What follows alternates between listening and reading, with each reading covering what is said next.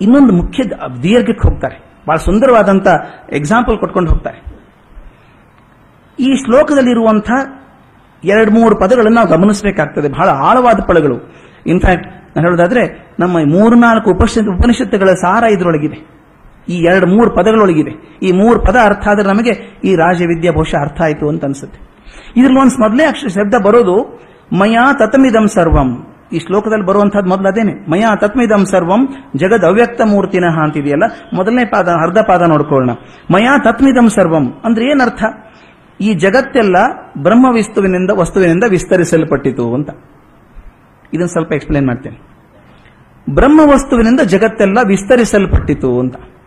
ಬ್ರಹ್ಮ ವಸ್ತು ಒಂದಿತ್ತು, ಅದು ವಿಸ್ತಾರ ಆಯಿತು ಅಂದಂಗಾಯ್ತಾ ಬ್ರಹ್ಮ ವಸ್ತುವಿನಿಂದ ವಿಸ್ತರಿಸಲ್ಪಟ್ಟಿತ್ತು ಅಂದ್ರೆ ಬ್ರಹ್ಮ ವಸ್ತು ಇತ್ತು, ಅಲ್ಲಿಂದ ಮುಂದೆ ವಿಸ್ತಾರ ಆಗಿ ಜಗತ್ತಾಯಿತು ಅಂತ ಒಂದಾಯ್ತು. ಅದಕ್ಕೆ ನಮ್ಮ ಶಾಸ್ತ್ರಗಳಲ್ಲಿ ಬರೋದು ಬಹಳ ಮುಖ್ಯ. ಯಾವುದೇ ಒಂದು ಸೃಷ್ಟಿ ಆಗಬೇಕಾದ್ರೆ ಎರಡು ಬೇಕು ಅಂತ. ಇನ್ನು ದಯವಿಟ್ಟು ಗಮನಿಸ್ತಾನೆ ಬಹಳ ಚೆನ್ನಾಗಿರೋ ಮಾತಿದು. ಸೃಷ್ಟಿ ಆಗಬೇಕಾದ್ರೆ ಎರಡು ವಸ್ತು ಬೇಕು. ಒಂದು ಮೂಲ ವಸ್ತು, ಒಂದು ಮೂಲ ದ್ರವ್ಯ ಅಂತ. ಮೂಲ ವಸ್ತು ಮತ್ತು ಮೂಲ ದ್ರವ್ಯ ಅಂತ ಎರಡು ವಸ್ತು ಬೇಕೇ ಬೇಕು. ಒಂದು ಉದಾಹರಣೆ ಕೊಡ್ತೀನಿ. ಹತ್ತಿ ಇದೆ. ತೋಟದಲ್ಲಿ ಹೊಲದಲ್ಲಿ ಬೆಳೆದಂತ ಹತ್ತಿ ಇದೆ. ಹತ್ತಿ ತನ್ನಷ್ಟಕ್ಕೆ ತಾನೇ ಬಟ್ಟೆ ಆಗೋದಿಲ್ಲ. ಹತ್ತಿ ಮೂಲ ದ್ರವ್ಯ. ಮೂಲ ಸಾಮಗ್ರಿ ಅದು, ಮೂಲ ದ್ರವ್ಯ ಅದು. ಆದ್ರೆ ಹತ್ತಿಯಿಂದ ಬಟ್ಟೆ ಹೇಗಾಯ್ತು? ಯಾರೋ ಒಬ್ರು ಅದನ್ನ ಧಾರ ಮಾಡಿದ್ರು, ಇನ್ನೊಬ್ರು ಯಾರೋ ಅದನ್ನು ನೇಯ್ದು ಬಟ್ಟೆ ಮಾಡಿದ್ರು. ನೋಡಿ, ಮೂಲ ದ್ರವ್ಯವನ್ನ ಒಂದು ಬಟ್ಟೆಯನ್ನಾಗಿ ಮಾಡಬೇಕಾದ್ರೆ ಇನ್ನೊಂದು ಯಾವುದೋ ಕೈಚಳಕ ಇದೆ ಅದರೊಳಗೆ. ಯಾವ ಶಕ್ತಿಯಿಂದ ಆ ಮೂಲ ದ್ರವ್ಯ ಒಂದು ಉತ್ಪನ್ನ ಆಯಿತೋ, ಆ ಶಕ್ತಿ ಇದೆಯಲ್ಲ ಅದಕ್ಕೆ ಮೂಲ ಶಕ್ತಿ ಅಂತ ಹೆಸರು. ನೋಡಿ, ಶಕ್ತಿ ಇಲ್ಲದೆ ಸೃಷ್ಟಿ ಆಗೋದಿಲ್ಲ. ಮೂಲ ದ್ರವ್ಯ ಇಲ್ಲದೇನೂ ಸೃಷ್ಟಿ ಆಗೋದಿಲ್ಲ. ಹಾಗಾದ್ರೆ ಸೃಷ್ಟಿ ಆಗಬೇಕಾದ್ರೆ ಎರಡು ಬೇಕು. ಮೂಲ ಸಾಮಗ್ರಿ, ಅದಕ್ಕೆ ಮೂಲ ದ್ರವ್ಯ ಅಂತ ಕರೆಯೋಣ. ಆ ದ್ರವ್ಯವನ್ನ ವಿಸ್ತರಣೆ ಮಾಡಬೇಕಾದ್ರೆ ಒಂದು ಶಕ್ತಿ ಬೇಕು. ಚೈತನ್ಯ ಅಂತ ಕರೀಬೇಕಾದ್ರೆ ಅದು. ಆ ಚೈತನ್ಯ ಇಲ್ಲದೆ ಅದು ಸೃಷ್ಟಿ ಆಗೋದಿಲ್ಲ ಅಂತ. ಇನ್ನೊಂದು ಉದಾಹರಣೆ ಕೊಡ್ತಾರೆ. ನಮ್ಮಲ್ಲಿ ಒಂದು ಧಾತು ಇದೆ, ಒಂದು ಲೋಹ ಇದೆ. ಆ ಲೋಹದ ಮುದ್ದೆ, ತಾಮ್ರದ ಮುದ್ದೆ ನನ್ನ ಮುಂದಿಟ್ರೆ ಅದರಿಂದ ಏನ್ ಮಾಡಕ್ಕಾಗ್ತದೆ? ಲೋಹ ಅದು. ಅದು ಮೂಲ ದ್ರವ್ಯ. ಅದರಿಂದ ಯಾವ್ದಾದ್ರು ಪಾತ್ರೆ ಮಾಡಬೇಕಾದ್ರೆ ಏನ್ ಮಾಡಬೇಕಾಗ್ತದೆ ಅದಕ್ಕೆ? ಯಾವುದೋ ಒಂದು ಹೊಸ ಶಕ್ತಿ ಬೇಕಾಗ್ತದೆ ಅದಕ್ಕೆ. ತನ್ನಷ್ಟಕ್ಕೆ ತಾನೇ ತಾಮ್ರ ಪಾತ್ರೆ ಆಗೋದಿಲ್ಲ. ಆ ತಾಮ್ರವನ್ನು ಪಾತ್ರೆ ಮಾಡಬೇಕಾದ್ರೆ ಇನ್ನೊಂದು ಯಾವುದೋ ಕೈಚಳಕ ಒಂದು ಶಕ್ತಿ ಬಂದು ಆ ಮೂಲ ದ್ರವ್ಯವನ್ನು ಬದಲಾಯಿಸಬೇಕಾಗ್ತದೆ. ಬದಲಾಯಿಸಿ ಹೋದ್ರೆ ಆಗೋದಿಲ್ಲ. ಆದ್ರಿಂದ ಪಾತ್ರೆ ಆಗಬೇಕಾದ್ರೆ ಲೋಹದಿಂದ ಮೂಲ ದ್ರವ್ಯ ಲೋಹ ಇದ್ರೆ ಸಾಲದು, ಆ ಶಕ್ತಿ ಬೇಕಾಗುತ್ತೆ. ಬರೀ ಶಕ್ತಿ ಇದ್ರೂ ಪ್ರಯೋಜನ ಇಲ್ಲ. ಕುಂಬಾರ ಇದ್ದಾನೆ, ಕಂಬಾರ ಇದ್ದಾನೆ ತಂದು ಕೊಡಿ ಮಾಡ್ಕೊಡ್ತೀನಿ ಪಾತ್ರೆನ ಅಂತಾನೆ ಮೂಲ ದ್ರವ್ಯ ಇಲ್ಲಂದ್ರೆ ಮಾಡೋಕ್ಕಾಗೋದಿಲ್ಲ. ಸೃಷ್ಟಿಗೆ ಎರಡೂ ಬೇಕು ಅಂತ. ಇದನ್ನ ಬಹಳ ಆಳಕ್ಕೆ ಹೋಗಿ ಚಿಂತೆ ಮಾಡ್ಬೋದು, ಅದ್ಭುತವಾಗಿ ಮಾಡ್ಬೋದು. ಅದಕ್ಕೆ ನಾನೇನು ಮಾಡಿದ್ದೆ ಕೆಲವೊಂದು ಉದಾಹರಣೆಗಳನ್ನು ಆರಿಸ್ಕೊಂಡು ಮಾಡಿದ್ದೆ ಇಷ್ಟು ಹತ್ರ ಬರೋ ಹಾಗೆ. ಈಗ ನೋಡಿ, ಜಗತ್ತಲ್ಲಿ, ನಾನು ಜಗತ್ತನ್ನು ಬಿಟ್ಟು ಹೊರಗೆ ಬ್ರಹ್ಮ ಸೃಷ್ಟಿಗೆ ಹೋಗ್ತಾ ಇಲ್ಲ. ಬ್ರಹ್ಮ ಚೈತನ್ಯಕ್ಕೆ ಹೋಗ್ತಾ ಇಲ್ಲ. ಜಗತ್ತಿನೊಳಗೆ, ಬ್ರಹ್ಮನಿಂದ ಆದಂತಹ ಈ ಜಗತ್ತೇನಿದೆಯೋ, ಜಗತ್ತಿನೊಳಗೆ ಯಾವ ಸೃಷ್ಟಿ ಆಗಬೇಕಾದ್ರೂ ಎರಡು ಬೇಕು ಅಂತ ಹೇಳಿದೆ ನಾನು. ಎರಡು ಕಾರಣ ಸ್ಥಾನಗಳು ಅಂತ ಕರೀತಾರೆ ಶಾಸ್ತ್ರದಲ್ಲಿ. ಕಾರಣ ಸ್ಥಾನಗಳು. ಒಂದು ಕಾರಣ ವಸ್ತು ಆಗಬೇಕಾದ್ರೆ ಎರಡು ಕಾರಣ ಸ್ಥಾನಗಳು ಅಂತ. ಒಂದು ತಾಯಿ. ಉಪನಿಷತ್ ಬಹಳ ಚೆನ್ನಾಗಿ ಹೇಳುತ್ತೆ ಇದನ್ನ. ಒಂದು ತಾಯಿ. ತಾಯಿಯನ್ನ ಕ್ಷೇತ್ರ ಅಂತ ಕರೀತಾರೆ. ಇನ್ನೊಂದು ತಂದೆ, ಅದನ್ನ ಬೀಜ ಅಂತ ಕರೀತಾರೆ. ಒಂದು ಕ್ಷೇತ್ರ ಬೇಕು, ಒಂದು ಬೀಜ ಬೇಕು, ಸೃಷ್ಟಿ ಆಗಬೇಕಾದ್ರೆ ಅಂತ. ಅದೇ ತರ ಮಡಿಕೆ ಮಾಡಬೇಕಾದ್ರೆ? ಮಡಿಕೆ ಮಾಡಬೇಕಾದ್ರೆ ಮಣ್ಣು ಬೇಕು. ಬರೀ ಮಣ್ಣಿಂದ ಮಡಿಕೆ ಆಗೋದಿಲ್ಲ, ಅವ ಕುಂಬಾರ ಬೇಕು. ಅವನ ಕೈ ಚಳಕ ಬೇಕು ಅದಿದ್ರೆ ಮಾತ್ರ ಮಡಿಕೆ ಆಗುವಂತಹದ್ದು ನೋಡಿ, ಆ ಮೂಲ ದ್ರವ್ಯ ಮಣ್ಣಿದೆ, ಅವನ ಕೈ ಚಳಕ ಇದೆ, ಎರಡೂ ಸೇರಿ ಮಡಿಕೆ ಆಯಿತು. ಅದಕ್ಕೆ ಹೇಳ್ತಾರೆ, ಯಾವುದು ಮೂಲ ದ್ರವ್ಯ ಇದೆಯಲ್ಲ, ಕ್ಷೇತ್ರ ಅಂತೀವಲ್ಲ, ಇದನ್ನ ನಾವು ಉಪಾದಾನ ಕಾರಣ ಅಂತೀವಿ. ಉಪಾದಾನ ಅಂದ್ರೂ ಸಾಕು. ಉಪ ಆದಾನ, ಪಡ್ಕೊಳ್ಳುವಂಥದ್ದು. ಮೂಲ ದ್ರವ್ಯ ಪಡ್ಕೊಳ್ಳುತ್ತೆ. ಏನ್ ಪಡ್ಕೊಳ್ಳುತ್ತೆ? ಶಕ್ತಿಯನ್ನು ಪಡ್ಕೊಳ್ಳುತ್ತೆ. ಮೂಲ ದ್ರವ್ಯ ಶಕ್ತಿ ಪಡ್ಕೊಂಡಾಗ ಒಂದು ಉತ್ಪನ್ನ ಆಯಿತು ಅಂತ. ನೋಡಿ ಆ ಕುಂಬಾರ ಮಣ್ಣಿಟ್ಕೊಂಡಿದ್ದಾನೆ, ಅದು ಮೂಲ ದ್ರವ್ಯ ಇದೆ, ಅದಕ್ಕೆ ಉಪಾದಾನ ಅನ್ಬಹುದು ಉಪಾದಾನಕ್ಕೆ ಇನ್ನೊಂದು ಗುಣ ಹೇಳ್ತಾರೆ. ಗುಣ ಏನಪ್ಪಾ ಅಂದ್ರೆ, ಮೂಲ ದ್ರವ್ಯ ವಸ್ತು ಆದಾಗ ಕೂಡ, ಉತ್ಪನ್ನ ಆದ್ರೂ ಕೂಡ ಪ್ರಾಡಕ್ಟ್ ಆದ್ರೂ ಕೂಡ, ಆ ಮೂಲ ದ್ರವ್ಯದ ಗುಣಲಕ್ಷಣ ಅಲ್ಲೂ ಉಳ್ಕೊಂಡಿರ್ಬೇಕು. ಅದು ರೂಪಾಂತರವಾಗಿದ್ರೂ ಅಡ್ಡಿ ಇಲ್ಲ. ಈಗ ಕುಂಬಾರ ಗಡಿಗೆ ಮಾಡಿದ್ರೆ, ಮಡಿಕೆ ಮಾಡಿದ್ರೆ, ಮಡಿಕೆ ಮಾಡೋದಕ್ಕಿಂತ ಮೊದಲು ಮಣ್ಣೆ ಇತ್ತು, ಮಡಿಕೆ ಆದ್ಮೇಲೆ ಕೂಡ ಮಡಿಕೆಯಲ್ಲಿ ಮಣ್ಣಿದೆ. ಅಂದ್ರೆ ರೂಪಾಂತರ ಶೇಪ್ ಚೇಂಜ್ ಆಗಿದ್ರು ಕೂಡ ಆ ಮಣ್ಣಿನ ಅಂಶ ಇದೆ. ಆದ್ರಿಂದ ಅದು ಉಪಾದಾನ ಅಂತ. ಉಪಾದಾನ ಅಂದ್ರೆ ರೂಪಾಂತರ ಆಗಿದ್ರು ಅದ್ರ ಲಕ್ಷಣ ಇರಬೇಕು. ಅದಕ್ಕೆ ಚೈತನ್ಯ ಸಿಗಬೇಕು ಸಿಕ್ಕರೆ ಅದಾಗ್ತದೆ ಇದು ಮೂಲ ದ್ರವ್ಯಕ್ಕೆ ನಾವು ಉಪಾದಾನ ಅನ್ನೋದಾದ್ರೆ ಇದಕ್ಕೆ ಕುಂಬಾರನ ಕೈಚಳಕಕ್ಕೆ ಏನನ್ಬೇಕು ನಮ್ಮ ಮೂಲ ಶಕ್ತಿ ಅಂದ್ವಲ್ಲ, ಅದಕ್ಕೆ ಈ ಶಾಸ್ತ್ರದಲ್ಲಿ ನಿಮಿತ್ತ ಕಾರಣ ಅಂತಾರೆ ಒಂದು ಉಪಾದಾನ ಇನ್ನೊಂದು ನಿಮಿತ್ತ. ನಿಮಿತ್ತ ಅಂದ್ರೆ ಗೊತ್ತು. ಕಾರಣ ಆಗೋದಕ್ಕೊಂದು ನೆಪ ಅದು. ಒಂದು ನೆಪ. ಆ ನೆಪ ಆಗೋದಿದೆಯಲ್ಲ, ನಿರ್ಮಿತಿಗೆ ಬೇಕಾದಂತಹ ಒಂದು ನೆಪ ಇದೆಯಲ್ಲ, ಅದು ಅದು ನಾವು ನಿಮಿತ್ತ ಕಾರಣ ಅಂತ. ಅದಕ್ಕೆ ಹೇಳ್ತಾರೆ, ಮಡಿಕೆ ಆಗೋದಕ್ಕಿಂತ ಮೊದಲು ಮಡಿಕೆ ಆದ ಮೇಲಿದ್ದಂತಹ ಮೂಲ ದ್ರವ್ಯ ಪರಿವರ್ತಿತವಾಗಬೇಕಾದ್ರೆ ಆ ಚೈತನ್ಯ ಶಕ್ತಿ ಬೇಕಾಯಿತು. ಅದಕ್ಕೆ ಕುಂಬಾರನ ಕೈಚಳಕ ನಿಮಿತ್ತ ಆದರೆ ಮಣ್ಣು ಮೂಲ ದ್ರವ್ಯ ಅದಕ್ಕೆ ನಾವು ಉಪಾದಾನ ಅಂತೀವಿ. ಅಂದ್ರೆ ಎರಡು ಬೇಕಾಯ್ತಲ್ಲ, ಉಪಾದಾನ ಒಂದು, ಇನ್ನೊಂದು ಮುಖ್ಯ ಬೇಕಾದದ್ದು ನಿಮಿತ್ತ. ಅದಕ್ಕೆ ಹೇಳ್ತಾರೆ, ಬೀಜಾಂಕುರ ಆಗೋವರೆಗೂ ತಂದೆ ಜವಾಬ್ದಾರಿ. ಬೀಜಾಂಕುರ ಆದ್ಮೇಲೆ ಆ ಬೀಜವನ್ನು ರಕ್ಷಣೆ ಮಾಡಿ, ಪೋಷಣೆ ಮಾಡಿ, ಸೃಷ್ಟಿ ಮಾಡೋದಿದೆಯಲ್ಲ ತಾಯಿ ಕೆಲಸ. ಅದಕ್ಕೆ ತಾಯಿ ಉಪಾದಾನ, ತಂದೆ ನಿಮಿತ್ತ ಅಂತ. ನೋಡಿ ಎಷ್ಟು ಚೆನ್ನಾಗಿ ಆಳಕ್ಕೆ ಹೋಗ್ತಾರೆ. ಉಪನಿಷತ್ತಲ್ಲಿ ಬಹಳ ಆಳವಾಗಿ ಬರ್ತದೆ. ಅವ್ರು ಹೇಳ್ತಾರೆ, ತಾಯಿ ಉಪಾದಾನ ಆದರೆ ತಂದೆ ನಿಮಿತ್ತ. ಹೀಗೆ ಎರಡು ಭಾಗದಲ್ಲಿ ಇರುತ್ತದೆ ಇದು ಜಗತ್ತಿನೊಳಗಿರುವಂತಹ ಪ್ರಪಂಚಕ್ಕಾಯಿತು. ಇನ್ನು ಜಗತ್ತನ್ನು ನಿರ್ಮಾಣ ಮಾಡಿದಂಥ ಬ್ರಹ್ಮ ಚೈತನ್ಯ ಇದೆಯಲ್ಲ? ಜಗತ್ ಸೃಷ್ಟಿ ಇದೆಯಲ್ಲ? ಅದಕ್ಕೆ ಉಪಾದಾನ ಯಾವುದು? ಅದಕ್ಕೆ ಹಾಗಾದ್ರೆ ನಿಮಿತ್ತ ಯಾವುದು? ಅದಕ್ಕೆ ಭಗವಂತನ ಹೇಳ್ತಾನೆ, ಆ ಸೃಷ್ಟಿಗೆ ಮೂಲ ಶಕ್ತಿಯೂ ನಾನೇ, ಮೂಲ ದ್ರವ್ಯವೂ ನಾನೇ. ಅದರಿಂದ ಜಗತ್ತು ಸೃಷ್ಟಿ ಮಾಡಬೇಕಾದ್ರೆ ಹೋಗಬೇಡಿ. ಈ ಜಗತ್ತಿನ ಒಳಗಡೆ ಮಾತಾಡೋದಾದ್ರೆ ಎರಡು ಕಾರಣ ಇದೆ. ಒಂದು ಮೂಲ ದ್ರವ್ಯ ಬೇಕು ಇನ್ನೊಂದು ಮೂಲ ಶಕ್ತಿ ಬೇಕು. ಆ ಮೂಲ ದ್ರವ್ಯಕ್ಕೆ ಉಪಾದಾನ ಕಾರಣ ಅಂತೀವಿ. ಆ ಮೂಲ ಶಕ್ತಿಗೆ ನಾವು ನಿಮಿತ್ತ ಕಾರಣ ಅಂತೀವಿ.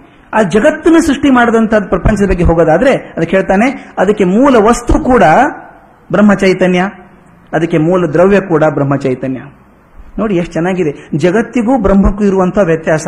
ಜಗತ್ತಿನಲ್ಲಿ ಸೃಷ್ಟಿ ಆಗಬೇಕಾದ್ರೆ ಎರಡು ಬೇಕು. ಆದರೆ ಜಗತ್ತು ಸೃಷ್ಟಿ ಆಗಬೇಕಾದ್ರೆ ಒಂದೇ ಬೇಕು. ಆ ಬ್ರಹ್ಮ ಚೈತನ್ಯ ಒಂದೇ ಸಾಕು, ಅದೇ ಉಪಾದಾನ, ಅದೇ ನಿಮಿತ್ತ ಅಂತ. ಎರಡನೇ ಅಕ್ಷ ಪದ ನೋಡೋಣ ಅದರೊಳಗೆ. ಮತ್ಸ್ಥಾನಿ ಸರ್ವಭೂತಾನಿ. ಅಂದ್ರೆ ಎಲ್ಲ ಜೀವಿಗಳು ನನ್ನಲ್ಲಿದೆ ಅಂತ ಹೇಳ್ಕೊಂಡ. ಸರಿ ಅದು. ಖರೆ ನಿಜ ಅನ್ಸುತ್ತೆ ನಮ್ಗೆ. ಯಾಕಂದ್ರೆ ಪ್ರಪಂಚವೇ ಬ್ರಹ್ಮಮಯ ಆಗಿರೋದ್ರಿಂದ, ಎಲ್ಲವೂ ಬ್ರಹ್ಮನ್ ಬಿಟ್ಟು ಹೊರಗೇನಿಲ್ಲಲ್ಲ, ಎಲ್ಲವೂ ಬ್ರಹ್ಮನೊಳಗೆ ಇರೋದ್ರಿಂದ ಎಲ್ಲ ಜೀವಿಗಳು ಅವನಲ್ಲಿದೆ ಅಂತ ಒಪ್ಕೋಬಹುದು ಇದನ್ನು ನಾವು ಈಶಾವಾಸ್ಯಮಿದಂ ಸರ್ವಂ, ಯತ್ಕಿಂಚಂ ಜಗತ್ಯಾಂ ಜಗತ್. ಎಲ್ಲವೂ ಈಶವಾದ ಈಶವ, ಈಶಾವಾಸ್ಯವಾದಂಥದ್ದೇ ಎಲ್ಲರೂ ಬ್ರಹ್ಮನೊಳಗೆ ಇದ್ದಾರೆ ಅಂತ ಒಪ್ಕೋಬೇಕಾದದ್ದು. ಮುಂದಿನ ಪದ ಇದೆಯಲ್ಲ, ಹೇಳಿದ್ನಲ್ಲ, ಅದು ಕಾಂಟ್ರಡಿಕ್ಷನ್ ಅನ್ಸುತ್ತೆ ಅಂತ. ನಚ ಮತ್ಸ್ಥಾನಿ ಭೂತಾನಿ ಅಂತ ಹೇಳಿದ್ರೆ, ಈ ಎಲ್ಲ ಜೀವಿಗಳು ನನ್ನಲ್ಲಿಲ್ಲ. ಮೇಲೆ ಹೇಳಿದ ಎಲ್ಲ ನನ್ನಲ್ಲಿದೆ ಅಂತ. ಈ ನನ್ನಲ್ಲಿಲ್ಲ ಅಂದ್ರೆ ಯಾವ್ದನ್ನ ನಂಬೋದು ಅಂತ. ಅದಕ್ಕೆ ಅವನು ಹೇಳ್ತಾನೆ, ಮೇಲ್ನೋಟಕ್ಕೆ ವಿರೋಧ ಅಂತ ಅನಿಸಿದ್ರು ಕೂಡ ವಾಸ್ತವವಾಗಿ ನೋಡಿದ್ರೆ ನನ್ನಲ್ಲಿಲ್ಲ ಅವು. ಇದ್ದ ಹಾಗೆ ಕಾಣಿಸುತ್ತೆ. ಆ ಜೀವಿಗಳು ನನ್ನೊಳಗೆ ಇದ್ದ ಹಾಗೆ ಕಾಣಿಸುತ್ತೆ, ಅದು ನನ್ನೊಳಗೆ ಇಲ್ಲವು ಅದಕ್ಕೆ ಒಂದು ಉದಾಹರಣೆ ನಾನು ಬೆಳಿಗ್ಗೆ ಯಾವುದು ಉಪನಿಷತ್ ನೋಡ್ತಿರ್ಬೇಕಾದ್ರೆ ಬಹಳ ಚೆನ್ನಾಗಿ ಕೊಟ್ಟಿದ್ದಾನೆ ಅದರೊಳಗೆ. ಅದು ನಾನು ಅನ್ವಯ ಮಾಡಿ ಹೇಳ್ತೀನಿ ಈ ಕಾಲಕ್ಕೆ. ನಾನು ಸಂಬಳ ತಂದು ನನ್ನ ಹೆಂಡತಿ ಕೊಟ್ಟೆ. ಎಲ್ಲರೂ ಮಾಡೋದಷ್ಟೇನೆ. ಕೊಟ್ಟೆ. ಕೊಟ್ಟ ಮೇಲೆ ಹೊರಗಿನವ್ರಿಗೆ ಏನು ಭ್ರಮೆ ಇದೆ ಅಂದ್ರೆ, ಇದು ಸಂಬಳ ನನಗೆ ಬಂತು ಅಂತ ಇದೆ. ಅಲ್ವಾ? ಇವನ ಹತ್ರ ಎಷ್ಟು ದುಡ್ಡಿದೆ, ಸಂಬಳ ತಗೊಂಡು ಹೋಗಿದ್ದಾನೆ ಅಂತ. ನನ್ನ ಹತ್ರ ನಿಜವಾಗ್ಲೂ ಇದೆಯಾ ಅದು? ಹೊರಗಿನ ಲೋಕಕ್ಕೆ ನನ್ನ ಹತ್ರ ಇದೆ ಅಂತಿದೆ. ನಿಜವಾಗ್ಲೂ ಇರೋದು ಇನ್ನೆಲ್ಲೋ ಇದೆ ಅದು. ಅಲ್ವಾ?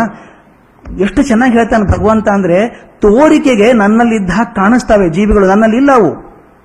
ಯಾಕಿಲ್ಲ? ಅದು ಕೇಳ್ತಾನೆ ಅವನು, ಯಾಕಿಲ್ಲ ಅಂತ ಹೇಳ್ತಾನೆ. ಕನಸು ಕಾಣ್ತೇವೆ ನಾವು. ಕನಸು ಕಾಣುವಾಗ ಏನೇನೋ ವೈಭವ ಬರುತ್ತೆ ನಮಗೆ, ಏನೇನೋ ವಸ್ತುಗಳು ಸಿಗ್ತಾವೆ ಕೈಗೆ. ಎಷ್ಟು ಸಂತೋಷ ಆಗಿದೆ. ಏನು ರಾಜ ವೈಭವ ಸಿಕ್ಕಿದೆ ಅಂತ. ಕನಸು ಮುರಿದ ಮೇಲೆ ಅಯ್ಯೋ, ಕನಸಲ್ವಾ ಅದು? ಎಷ್ಟೊಂದು ವಸ್ತು ಸಿಕ್ಕಿತ್ತು ನನಗೆ ಅಂತ ಹೇಳಿ. ಹಾಗಾದ್ರೆ ಆ ವಸ್ತುವಿಗೂ ಈ ವ್ಯಕ್ತಿಗೆ ಇರುವ ಸಂಬಂಧ ಅಂದ್ರೆ ಸ್ವಪ್ನ ಮಾತ್ರ ಮತ್ತೊಂದೇನಿಲ್ಲ ಸ್ವಪ್ನದಲ್ಲಿ ಮಾತ್ರ ವಸ್ತುಗಳು ಅವೊಂದು. ಭ್ರಮೆ ಆದಾಗ ಮಾತ್ರ ನಿಜ ಜೀವನದಲ್ಲಿ ಇಲ್ಲ. ಈ ಜಗತ್ತೇ ಮಿಥ್ಯ ಅನ್ನೋದಾದ್ರೆ ನಮಗೇನೇನು ಸಿಕ್ಕಿದೆ ಅಂತ ಅನ್ಸುತ್ತಲ್ಲ, ಇದೆಲ್ಲ ಒಂಥರದ ಭ್ರಮೆ ಅನ್ಸುತ್ತೆ ಅಂತ ಹೇಳ್ತಾನೆ ಅದಕ್ಕೆ ಪ್ರಪಂಚದಲ್ಲಿದ್ದಂಥ ನಾವು ಎಲ್ಲವೂ ನಂದು, ನಾನು ಅಂತ ಹೇಳ್ಕೊಂಡು ಅಡಾಡ್ತೇವೆ ಅದಕ್ಕೆ ಹೇಳ್ತಾನೋ ಕೃಷ್ಣ ಇವಾಗ ಚೆನ್ನಾಗಿ ಹೇಳ್ತಾನೆ, ಈ ಜಗತ್ತಿನ ವೈಭವ ಇದೆಯಲ್ಲಪ್ಪ, ಇದು ನನ್ನ ಮಾಯೆ. ಏನೇನ್ ನಡೀತಾ ಇದೆಯಲ್ಲ? ಇದೆಲ್ಲ ನೊರೆ, ಸೃಷ್ಟಿ, ಪಾಲ್, ಬ್ರಹ್ಮ, ಮಂಕುತಿಮ್ಮ ಅಂತ. ಈ ನೊರೆ ಏನು ಕಾಣಿಸ್ತಾ ಇದೆಯಲ್ಲ? The effervescence we see in life ಎಷ್ಟೊಂದು ಕಾಣುತ್ತಲ್ಲ? ಇದೆಲ್ಲ ನನ್ನ ಮಾಯೆ ವೈಭವ ಇದು. ಆದ್ರೆ ಜನ ತಪ್ಪು ತಿಳ್ಕೊಂಡು ಗೌರವ ಎದಕ್ಕೆ ಕೊಡ್ತಾರೆ ಗೊತ್ತಾ? ನಾನು ಜಗತ್ತಿಗೆ ಕೊಡ್ತಾರೆ ಗೌರವ. ಜಗತ್ತಿಗೆ ಕೊಡಬಾರ್ದು, ಜಗತ್ತಿನ ಹಿಂದಿರುವ ಸತ್ವ ಕೊಡಬೇಕು ಅದಕ್ಕೆ. ಜಗತ್ತು ನೋಡಿ ಏನ್ ಚೆನ್ನಾಗಿದೆ ಜಗತ್ತು ಅಂತಾರೆ. ಜಗತ್ತಿನ ಹಿಂದಿರುವಂಥ ವಸ್ತು ನಾನು. ಅದನ್ನ ಜನ ಗಮನಿಸಬೇಕು ಅಂತ ಹೇಳ್ತಾನೆ. ಇವೆರಡು ಹೇಳ್ತಾನೆ ಕೆಲವೊಂದ್ಸಲ ನಾನು ಸೇರ್ಕೊಂಡು ಇದ್ದೇನೆ ಜಗತ್ತಲ್ಲಿ, ಸೇರ್ಕೊಂಡು ಇಲ್ಲ ಅಂತ. ಇದು ಹೇಗೆ ಹೇಳೋದು? ಸೇರ್ಕೊಂಡು ಇದ್ದೇನೆ, ಸೇರ್ಕೊಂಡು ಇಲ್ಲ ಅಂತ. ಎರಡು ಮೂರು ಉದಾಹರಣೆಗಳು ಬರ್ತವೆ ಉಪನಿಷತ್ತಲ್ಲಿ. ಅದನ್ನ ಟಿ ವಿ ಜಿ ಬಹಳ ಸಮರ್ಥವಾಗಿ ಇಟ್ಟಿದ್ದಾರೆ ಪುಸ್ತಕದಲ್ಲಿ. ಅವ್ರು ಹೇಳ್ತಾರೆ, ಒಂದು ಹಣ್ಣಿನ ಗಿಡ ಇಟ್ಟುಕೊಳ್ಳಿ ಒಂದು ಹಣ್ಣಿನ ಗಿಡ ಇದೆ. ಹಣ್ಣು ಮಾಗಿ ಇನ್ನೇನು ಕಡೆಗೆ ಬರಬೇಕು. ನೋಡಿ, ಹಣ್ಣು ಎದರಿಂದ ಬಂತು ಅಂತ. ಈ ಪಂಚಭೂತಗಳ ಸಂಪರ್ಕದಿಂದ, ಸಂಸರ್ಗದಿಂದ ಆದಂತ ಹಣ್ಣು ಇದು. ಅದಕ್ಕೆ ಬಿಸಿಲು ಬಿದ್ದಿದೆ, ನೀರು ಸಿಕ್ಕಿದೆ, ಆಕಾಶ ಸಿಕ್ಕಿದೆ. ಎಲ್ಲ ಸಿಕ್ಕಿದೆ ಅದಕ್ಕೆ. ಮಣ್ಣು ಸಿಕ್ಕಿದೆ, ಮಣ್ಣಿನಿಂದ ಸಿಕ್ಕಿದೆ. ಎಲ್ಲ ಪಂಚಭೂತಗಳ ಸಂಸರ್ಗದಿಂದ ಆದಂತಹ ಹಣ್ಣು, ಆ ಹಣ್ಣು ತಗೊಂಡು ನಾನು ತಿನ್ಬೇಕಾದ್ರೆ ಮಣ್ಣಿನ ವಾಸನೆ ಬರುತ್ತಾ ಅದರೊಳಗೆ? ಇಲ್ಲಲ್ಲ. ಕತ್ತರಿಸಿದಾಗ ಬಿಸಿ ಇಲ್ಲ, ನೀರು ತುಂಬಿಕೊಂಡಿಲ್ಲ ಅದರೊಳಗೆ? ಯಾವ ನೀರು ಹಾಕಿದ್ನೋ ಏನು ಗೊತ್ತಿಲ್ಲ. ಮಾವಿನ ಹಣ್ಣು ಆಗಿದೆ ಒಳ್ಳೆ ಹಣ್ಣಾಗಿದೆ. ಅದರೊಳಗೆ ಮಣ್ಣಿನ ವಾಸನೆ ಇಲ್ಲ ನೀರಿಲ್ಲ ಅದರೊಳಗೆ ಬಿಸಿ ಇಲ್ಲ. ಅಂದ್ರೆ ಪಂಚಭೂತಗಳಿಂದ ಆದಂತಹ ಹಣ್ಣು ಎಲ್ಲವನ್ನೂ ಹೀರ್ಕೊಂಡಿದೆ. ಆದರೆ ಪಂಚಭೂತದ ಲಕ್ಷಣ ಅಲ್ಲಿಲ್ಲ ಅದು ಬೇರೆ ಆಗಿ ಬಂದಿದೆ. ಹೇಳ್ತಾನೆ ಜಗತ್ ಪ್ರಪಂಚನೂ ಹಾಗೆ. ನಾನು ಇದ್ದೀನಲ್ಲ, ಅದು ಬದಲಾಯಿಸ್ಕೊಂಡು ನೀನು ಯಾವುದೋ ರೂಪದಲ್ಲಿ ಸೇರ್ಕೊಂಡಿದ್ದೀನಿ, ನಾನು ಇದ್ದೀನಿ ಅಂತ ತಿಳ್ಕೊಂಡಿದ್ದಾರೆ ಅವರು. ಅದರೊಳಗೆ ಇಲ್ಲ ನಾನು. ಇದೇ ತರ ಹೂವು. ಯಾವುದೋ ಒಂದು ಹೂವು ಬೆಳೆದ್ರೆ, ಈಗ ಅವ್ರ ಎಕ್ಸಾಂಪಲ್ ಕೊಡೋದು, ನಮ್ಮ ಯಾವುದೋ ಒಂದು ಶ್ರೇಷ್ಠ ಮಲ್ಲಿಗೆ ಹೂ ತಗೊಂಡ್ರೆ. ಆ ಹೂ ತಗೊಂಡ್ರೆ, ಕೆಲವೊಂದ್ಸಲ ನೋಡ್ಬೋದು, ಮಂಗಳೂರಲ್ಲಿ ಬೆಳೆದ ಹೂ ಬೆಂಗಳೂರಲ್ಲಿ ಬೆಳೆಯಲ್ಲ ಅಂತ. ಮಂಗಳೂರಲ್ಲಿ ಬರುವಂತ ಒಂದು ಮಲ್ಲಿಗೆ ಹೂ ಬರುತ್ತೆ. ವಿಶೇಷವಾದಂತ ಅದು. ಆ ಏರಿಯಾದಲ್ಲಿ ಮಾತ್ರ ಬೆಳೀತದೆ ಅಂತ ಹೇಳ್ತಾರೆ. ಆ ಮಣ್ಣಿನ ವಿಶೇಷ ಇರಬಹುದು ಆದ್ರೆ ಹೂವಿಗೆ ಮಣ್ಣಿನ ವಾಸನೆ ಇಲ್ಲ.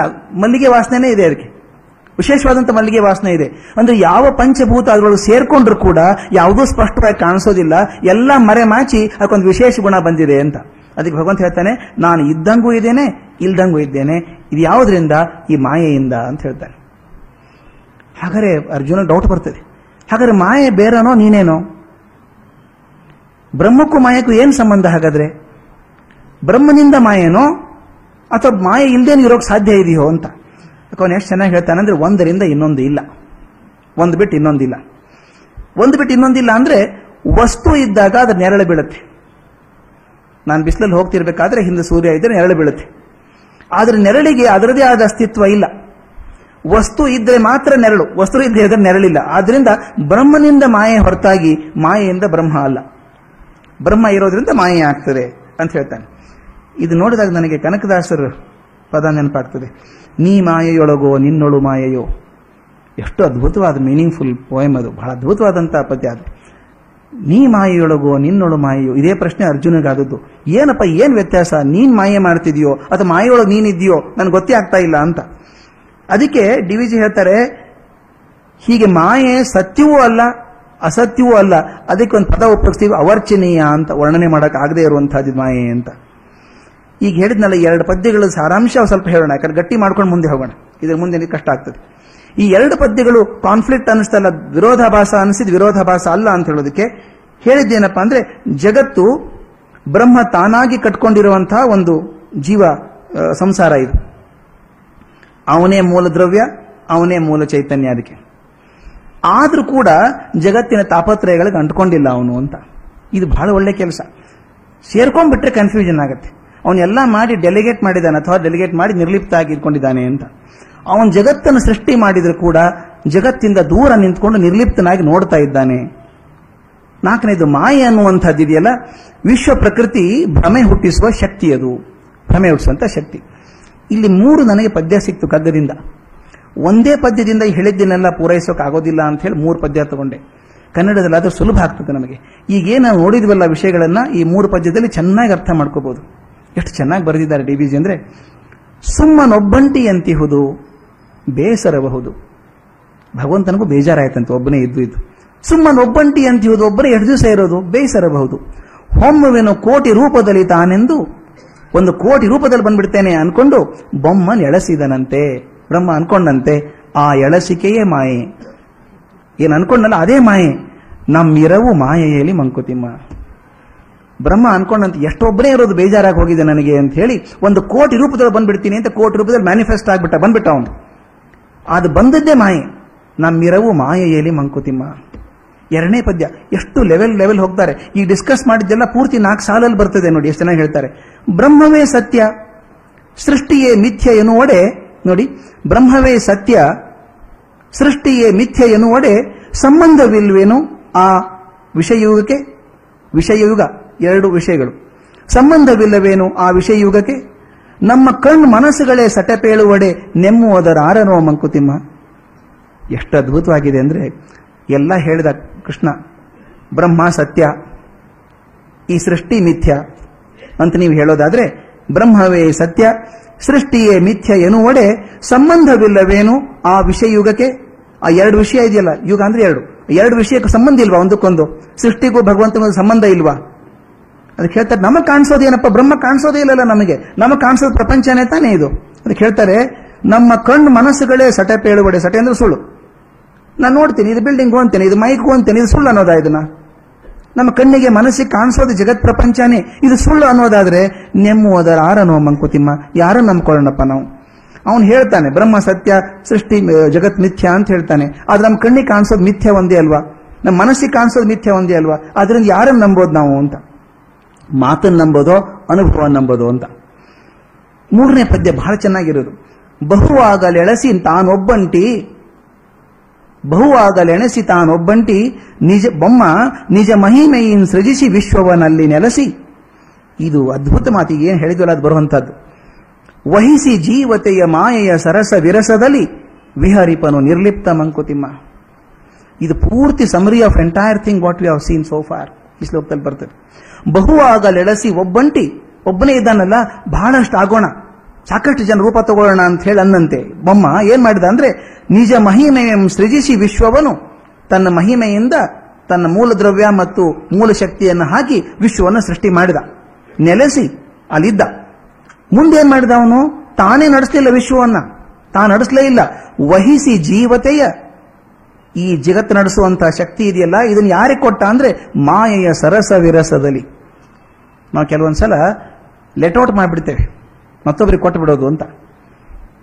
ಬಿಸ್ನೆಸ್ ತೊಗೊಂಡು ಮತ್ತೊಬ್ಬರಿಗೆ ಕೊಟ್ಟು ಬಿಡೋದು ಸೆಕೆಂಡ್ ಲ್ಯಾಂಡಿಂಗ್ ಜವಾಬ್ದಾರಿ ಅವ್ರದ್ದು. ಫಾಯ್ದೆ ಮಾತ್ರ ನಮಗೆ ಬರೋದು. ಬ್ರಹ್ಮ ಸೃಷ್ಟಿ ಮಾಡಿ, ಸೃಷ್ಟಿ ನೆಲೆಸಿಬಿಟ್ಟು ಏನು ಮಾಡಿದ ಕೊನೆಗೆ ಅಂದ್ರೆ, ಈ ಜಗತ್ತು ನಡೆಸುವಂತ ವ್ಯವಹಾರವನ್ನ ಜೀವತೆಯನ್ನ ಮಾಯೆಯ ಸರಸ ವಿರಸದಲ್ಲಿ ವಿಹರಿಪನು ನಿರ್ಲಿಪ್ತ ಮಂಕುತಿಮ್ಮ. ಆತ ಜವಾಬ್ದಾರಿ ಮಾಯೆ ಕೊಟ್ಟುಬಿಟ್ಟು ಈ ನಡೆಸಿ ಜಗತ್ತನ್ನ ಅಂತ ಹೇಳಿ ತಾನು ನಿರ್ಲಿಪ್ತವಾಗಿದ್ದಾನೆ ಅಂತ. ಎಷ್ಟು ಅದ್ಭುತವಾದ ಮಾತನ್ನ ನಾಲ್ಕು ಸಾಲಲ್ಲಿ ಹೇಳ್ತಾರೆ ಗಿರಿವಿಜಿ ಅದನ್ನು. ಮುಂದಿನ ಶ್ಲೋಕ ಒಂದು ಸ್ವಲ್ಪ ನೋಡೋಣ. ಇದರಲ್ಲೂ ಸ್ವಲ್ಪ ಕಾನ್ಫ್ಲಿಕ್ಟ್ ಬರುವಂತಹದ್ದಿದೆ, ಅದಕ್ಕೆ ಚರ್ಚೆ ಮಾಡೋಣ. ಪ್ರಕೃತಿಂ ಸ್ವಾಮವಷ್ಟಭ್ಯ ವಿಸೃಜಾಮಿ ಪುನಃ ಪುನಃ ಮಯಾಧ್ಯಕ್ಷೇಣ ಪ್ರಕೃತಿ ಸೂಯತೆ ಸಚರಾತರಂ. ಎರಡು ಬೇರೆ ಬೇರೆ ಶ್ಲೋಕದ ಮೊದಲನೇ ಸಾಲುಗಳಿವು. ಮೊದಲನೇದೇನಪ್ಪ ಅಂದ್ರೆ ಪ್ರಕೃತಿಂ ಸ್ವಾಮ್ಯವಷ್ಟಭ್ಯ ವಿಸೃಜಾಮಿ ಪುನಃ ಪುನಃ ಅಂದ್ರೆ ನನ್ನ ಪ್ರಕೃತಿ ಶಕ್ತಿಯಿಂದಲೇ ಜಗತ್ತನ್ನ ಪುನಃ ಪುನಃ ಸೃಷ್ಟಿ ಮಾಡ್ತೇನೆ. ನೋಡಿ, ಆ ಪ್ರಕೃತಿ ಸೃಷ್ಟಿ ಅಂತಿದೆಯಲ್ಲ, ಅದರಿಂದಾನೇ ಜಗತ್ತಿನ ಮೇಲೆ ಮೇಲೆ ಸೃಷ್ಟಿ ಮಾಡ್ತಾ ಇರ್ತೇನೆ ನಾನು ಅಂತ ಒಂದು ಮಾತು ಹೇಳ್ತಾನೆ. ಮುಂದಿನ ಸಾ, ಮುಂದಿನ ಶ್ಲೋಕದಲ್ಲಿ ಮೊದಲೇ ಸಾಲು ಬರೋದು ಮಯಾಧ್ಯಕ್ಷೇಣ ಪ್ರಕೃತಿ ಸೂಯತೆ ಸಚರಾತರಂ ಅಂತ. ಅಂದ್ರೆ, ನನ್ನ ಅಧ್ಯಕ್ಷತೆಯಲ್ಲಿ ಪ್ರಕೃತಿ ಈ ಸಚರಾಚರವಾದಂಥ ಜಗತ್ತನ್ನ ಸೃಷ್ಟಿ ಮಾಡ್ತದೆ ಅಂತ ನೋಡಿ. ಮೊದಲನೇ ಸಲ ಸೃಷ್ಟಿಯಿಂದ ನಾನು ಮಾಡಿಸ್ತೇನೆ ಅಂತ ಹೇಳಿದ. ಎರಡನೇ ಸಲ ನನ್ನ ಅಧ್ಯಕ್ಷತೆಯಲ್ಲಿ ಸೃಷ್ಟಿ ಸಚರಾಚರವನ್ನು ಸೃಷ್ಟಿ ಮಾಡ್ತಾಳೆ ಅಥವಾ ಮಾಡ್ತದೆ ಅಂತನೋ ಮಾತನ್ನು ಹೇಳಿದ. ಈ ಅಧ್ಯಕ್ಷತೆ ಅಂದ ತಕ್ಷಣ ಯಾಕೆ ಅದು ಹೇಳಿದ ಪದ ಯಾಕೆ ಉಪಯೋಗಿಸಿದ್ರು ಅಂದರೆ, ಸಾಮಾನ್ಯವಾಗಿ ಯಾವುದೇ ಫಂಕ್ಷನ್ನಲ್ಲಿ ಯಾರೋ ಕಾರ್ಯಕ್ರಮದ ಅಧ್ಯಕ್ಷರಾದರೆ, ನಾನು ಸಾಕಷ್ಟು ಸಲ ಹೇಳ್ತಿದ್ದೆ, ಯಾವಾಗಾದರೂ ಅಧ್ಯಕ್ಷರಾದರೆ ಹೇಳೋದು. ಅಧ್ಯಕ್ಷರಾದರೆ ನೀವು ಜಾಸ್ತಿ ಮಾತಾಡೋದು ಬೇಕಾಗಿಲ್ಲ. ಸುಮ್ಮನೆ ಗಂಭೀರವಾಗಿ ಕೂತು ಅವರು ಇವರು ಹೇಳೋದನ್ನೆಲ್ಲ ಕೇಳಿಕೊಂಡು, ನಿಮ್ಮ ಅವಿವೇಕ ಪ್ರದರ್ಶನಕ್ಕೆ ಆಸ್ಪದವಿಲ್ಲದಂಗೆ ಸ್ವಲ್ಪ ಮಾತಾಡಿ ಮುಗಿಸೋದು ಅಧ್ಯಕ್ಷರ ಕೆಲಸ. ಆದ್ರೆ ಅಧ್ಯಕ್ಷ ಏನ್ ಮಾಡ್ತಾನೆ? ಗಮನ ಇಟ್ಟು ನೋಡ್ತಿರ್ತಾನೆ, ಏನಾಗ್ತದೆ ಅಂತ. ಒಂದು ಸಂಸ್ಥೆಯ ಅಧ್ಯಕ್ಷ ಇದ್ರೆ ಅವನು ಕಾಣಿಸೋದಿಲ್ಲ. ಜಾಸ್ತಿ ಕಾಣಿಸೋದಿಲ್ಲ. ಇಸ್ ಅ ಪಾಲಿಸಿ ಮೇಕರ್ ಮ್ಯಾಲ್ ಕೂತ್ ನೋಡ್ತಿರ್ತಾನೆ. ಡೆಲಿಗೇಷನ್ ಮಾಡಿದ್ದಾರೆ ಮತ್ತೊಬ್ಬರು ಕೆಲಸ ಒಪ್ಪಿಸ್ಕೊಟ್ಟಿದ್ದಾನೆ. ಅವ್ರು ಸರಿಯಾಗಿ ಮಾಡ್ತಾರೆ ಅಲ್ಲಿ ನೋಡ್ತಿರ್ತಾನೆ. ಅವನು ಜಾಸ್ತಿ ಕಾಣಿಸೋದಿಲ್ಲ. ದೊಡ್ಡ ದೊಡ್ಡ ಕಂಪನಿ ನೋಡಿ, ಸಾವಿರಾರು ಸಾವಿರಾರು ಜನ ಕೆಲಸ ಮಾಡುವಂಥವ್ರು, ಅವ್ರ ಚೇರ್ಮನ್ ನೋಡೇ ಇರೋದಿಲ್ಲ ಎಷ್ಟೋ ಜನ. ರಿಟೈರ್ ಆಗೋ ತನಕ ಚೇರ್ಮನ್ ನೋಡಲ್ಲ ಅವರು. ಅಂದ್ರೆ ಅವ್ನು ಕಾಣಿಸೋದಿಲ್ಲ ಎಲ್ಲ ಕಡೆನೂ. ಹಿಂದೆ ಕೂಸು ರೂಪದಲ್ಲಿ ಆಡಿಸ್ತಾ ಇರ್ತಾನು ಇಲ್ಲಿ ಅಧ್ಯಕ್ಷ ರೂಪದಲ್ಲಿ ಮಾಡೋದು ಅಂತ. ಒಂದು ಕಲ್ಪನೆ ಮಾಡ್ಕೊಳ್ಳಿ. ಪ್ರೆಸಿಡೆಂಟ್ ಆಫ್ ಇಂಡಿಯಾ ಭಾರತದ ರಾಷ್ಟ್ರಪತಿಗಳು ಮುಂದಿನ ತಿಂಗಳು ಯಾವುದೋ ಒಂದು ಯಾತ್ರೆಗೆ ಹೋಗ್ತಾರೆ ಅಂತ ಇಟ್ಕೊಳ್ಳಿ. ಅಮೆರಿಕ ಯಾತ್ರೆಗೆ ಹೋಗ್ತಾರೆ ಅಂತ ಇಟ್ಕೊಳ್ಳಿ. ಅನೌನ್ಸ್ ಆಯಿತು. ಏನೇನಾಗ್ತದೆ ಹೇಳಿ? ಅಧ್ಯಕ್ಷರು ತಮ್ಮ ಹೇಳಿದ ತಕ್ಷಣ ವ್ಯವಸ್ಥೆ ಶುರು ಆಗ್ತದೆ. ಎಲ್ಲ ಸೆಕ್ರೆಟರಿಗಳ ಚಲು, ಚುರುಕಾಗ್ತಾರೆ. ನೋಡಿ ಪ್ರೆಸಿಡೆಂಟ್ ಪ್ರೋಗ್ರಾಮ್ ರೆಡಿ ಮಾಡಬೇಕು. ಏನೇನು ರೆಡಿ ಮಾಡೋದು ಗೊತ್ತಾ ಅದು? ಅಯ್ಯೋ ಅಸಾಧ್ಯ ಇರುತ್ತೆ. ಪ್ರೆಸಿಡೆಂಟ್ಸ್ ಪ್ರೋಟೋಕಾಲ್ ಅಂದ್ರೆ ಅದು ಯಾರ್ಯಾರು ಹೋಗ್ತಾರೆ ಜೊತೆಗೆ, ಅವ್ರ ಟಿಕೆಟ್ ಎಲ್ಲಿ ಇವ್ರ ಸೀಟ್ ಎಲ್ಲಿ ಇರಬೇಕು, ಪಕ್ಕದಲ್ಲಿ ಸೆಕ್ಯೂರಿಟಿಯಲ್ಲಿ ಕೂತ್ಕೊಂಡಿರಬೇಕು. ಅವರು ಬಟ್ಟೆ ಏನ್ ಮಾಡೋದು? ಎಷ್ಟು ಬಟ್ಟೆ ತಗೋಬೇಕು? ಅಲ್ಲಿ ಲೆಕ್ಚರ್ ಎಷ್ಟು? ಎಷ್ಟು ಲೆಕ್ಚರ್ ಇದೆ ಅವ್ರದ್ದು? ಲೆಕ್ಚರ್ ರೆಡಿ ಆಗಿದೆಯಾ? ಬರ್ದದ್ದಾಗಿದೆಯಾ? ಟೈಪ್ ಆಗಿದೆಯಾ? ಅವ್ರ ಕಮ್ಯುನಿಕೇಶನ್ ಹೋಯ್ತಾ? ಅಲ್ಲಿ ಅವ್ರನ್ನ ರಿಸೀವ್ ಮಾಡೋಕೆ ಯಾರು ಬರ್ತಾರೆ? ನೋಡಿ, ಯಾರು ಬಂದ್ರೆ ಆಗಲ್ಲ. ಪ್ರೆಸಿಡೆಂಟ್ ಲೆವೆಲ್ನವರೇ ಬರಬೇಕಲ್ಲ ರಿಸೀವ್ ಮಾಡೋದಕ್ಕೆ. ಇದೆಲ್ಲ ಒಂದು ತಿಂಗಳು ತಲೆ ಹೋಗ್ಬಿಡುತ್ತೆ. ಪ್ರೆಸಿಡೆಂಟ್ ಹೋಗೋದು ನಾಲ್ಕು ದಿವಸ ಆದ್ರೆ ನಲವತ್ತು ದಿವಸ ಉಸಿರು ಬಿಗಿ ಹಿಡಿದು ಕೆಲಸ ಮಾಡ್ತಾರೆ ಜನ. ಎಲ್ಲಿಂದ? ಆ ಸೆಕ್ರೆಟರಿ ಲೆವೆಲ್ ಇಂದ ಹಿಡಿದು ಅಟೆಂಡರ್ ವರೆಗೂ ಉಸಿರು ಬಿಟ್ಟು ಕೆಲಸ ಮಾಡ್ತಾರೆ ಎಲ್ಲರೂ. ಅಧ್ಯಕ್ಷರು ಏನು ಮಾಡಿದ್ರು? ಅವ್ರು ಏನೂ ಮಾಡಬೇಕಾಗಿಲ್ಲ. ಹೇಳಿದರು, ನಾನು ಹೋಗ್ತೀನಿ, ವ್ಯವಸ್ಥೆ ಮಾಡಿ ಅಂತ ಅಷ್ಟು ಹೇಳಿದ್ರೆ ಮುಗಿದೋಯ್ತು. ಅದಕ್ಕೆ ಹೇಳ್ತಾರೆ, ಅಧ್ಯಕ್ಷರು ಬರೀ ಸೂಚನೆ ಕೊಟ್ಟರೆ ಸಾಕು, ಉಳಿದವರೆಲ್ಲ ವ್ಯವಸ್ಥೆ ಮಾಡ್ತಾರೆ ಅಂತ. ಅದಕ್ಕೆ ಅಧ್ಯಕ್ಷರಾದವರು ಕೆಲಸ ಮಾಡೋದಿಲ್ಲ, ಬಟ್ ಮಾಡಿಸ್ತಾರೆ ಎಲ್ಲಾರ ಕಡೆಯಿಂದಾನು ಅಂತ. ಡಿ ವಿಜಿ ಹೇಳ್ತಾರೆ, ಭಗವಂತ ಹಾಗಿದ್ದಾನೆ ಪ್ರೆಸಿಡೆಂಟ್ ರೂಪದಲ್ಲಿದ್ದಾನೆ. ಅವನ್ ಚಾರ್ಜ್ ಕೊಟ್ಟಿದ್ದಾನೆ, ಸೃಷ್ಟಿಗೆ ನೀನ್ ಮಾಡ್ಕೋ ಅಂತ ಹೇಳಿ. ಮಾಡ್ತಾ ಇರ್ತಾಳೆ, ಕೂತ್ ನೋಡ್ತಾನೆ ಅಷ್ಟೇ ನೀವು ಅಧ್ಯಕ್ಷ ರೂಪದಿಂದ ಅಂತ. ಇನ್ನೊಂದು ಎಕ್ಸಾಂಪಲ್ ಡಿ ವಿ ಎಸ್ ಚೆನ್ನಾಗಿ ಕೊಡ್ತಾರೆ ಅಂದ್ರೆ ಒಂದು ಸುವ್ಯವಸ್ಥಿತ ರಾಜ್ಯ ಅಂತ ಇಟ್ಕೊಳ್ಳಿ, ಅದಕ್ಕೆ ಬ್ರಹ್ಮ ಶಿಪಾಯಪ್ಪ ಹಿಡಿದ.